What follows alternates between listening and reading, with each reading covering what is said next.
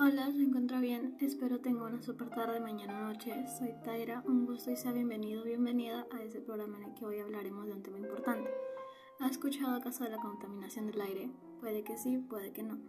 No hay problema, en esta sección especial hablaremos de eso y en especial de la contaminación del aire o contaminación atmosférica, así como el ambiente en general. El aire es muy importante.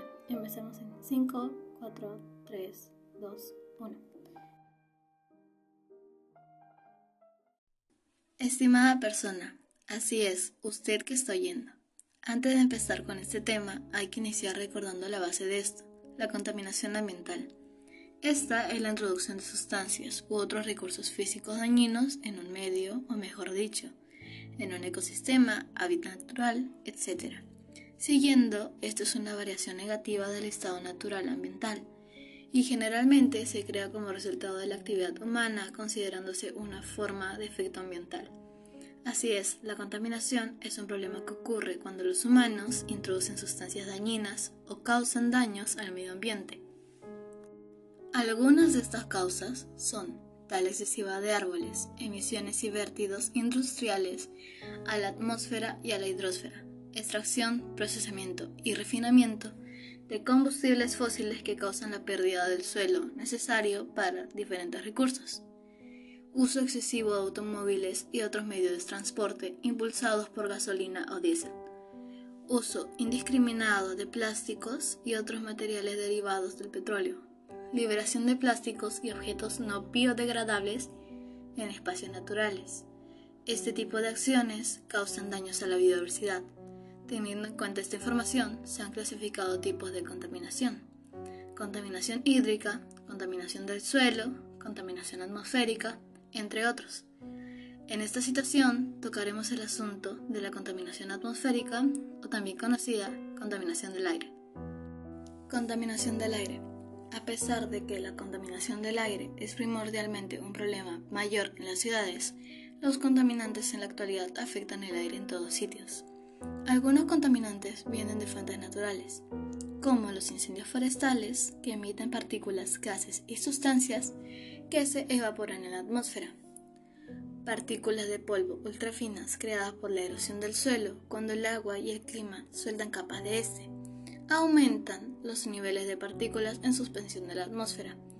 Los primordiales tipos de contaminación del aire son contaminantes gaseosos, una mezcla distinta de vapores y contaminantes gaseosos del aire están en ambientes exteriores e interiores.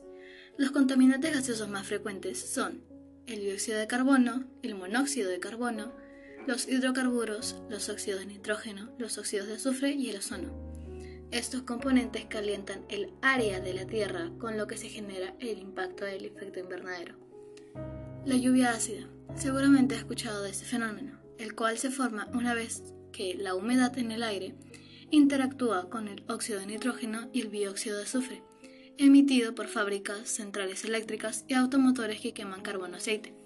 Al final, estas sustancias químicas caen a la Tierra a modo de precipitación o lluvia ácida. También puede precipitarse a modo de rocío, llovizna, niebla, nieve o lluvia.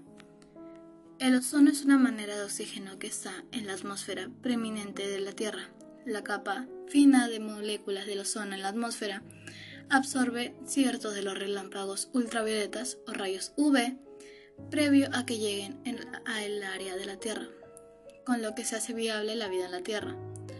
La debilidad del ozono genera niveles más elevados de radiación UV en la Tierra, con lo que se pone en riesgo tanto plantas como animales o todos los seres vivos. ¿Cómo perjudica la contaminación del aire? Los aumentos en la contaminación del aire se han ligado a quebranto en la funcionalidad pulmonar y aumentos en los ataques cardíacos.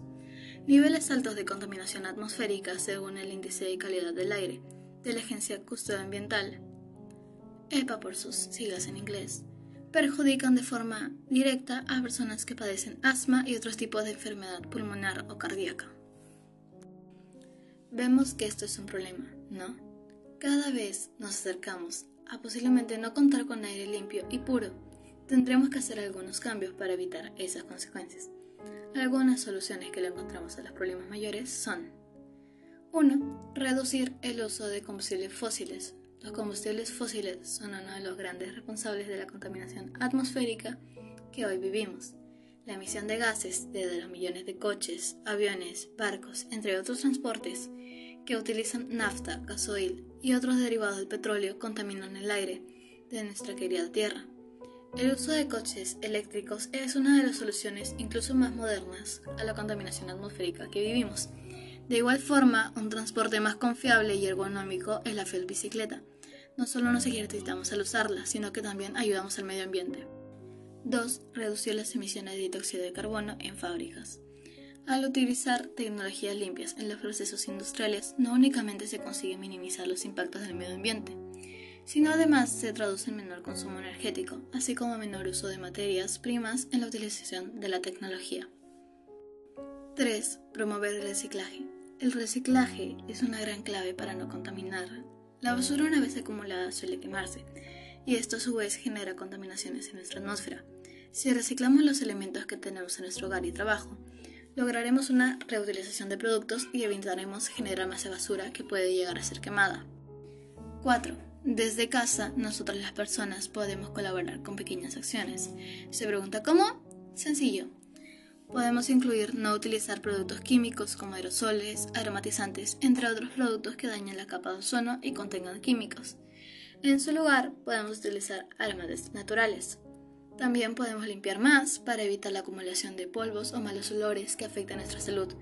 Además que podemos tener biohuertos o cultivos desde nuestra casa que nos permitan purificar el aire mediante la fotosíntesis. Esta idea también nos beneficia ya que podemos conseguir nuestros productos alimenticios de manera rápida y estos serán frescos.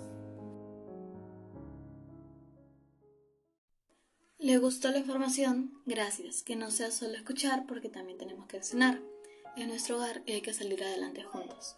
Por último, quiero agradecerle por estar atento o atenta. Cual sea el caso, muchas gracias por tener un tiempo para oír este tema tan importante, que es el cuidado de nuestro propio aire. Usted que está escuchando, pase la voz, busque más información o puede tener mayor conocimiento. Tal vez pueda pensar que solo informándonos no podemos hacer mucho, pero se equivoca. Podemos hacer que esta información llegue a más personas y lograr un cambio incluso mayor. Por favor, le repito que estamos pasando por malos momentos ahora, atravesando una pandemia y la situación a nivel global, nacional y personal no es la mejor ahora. Pero no debemos rendirnos y dejar de lado nuestro planeta Tierra, que es el único hogar para nosotros. Tomemos conciencia, gracias. Bueno, que usted tenga un super día, tarde o noche, gracias por escuchar, hasta otra ocasión.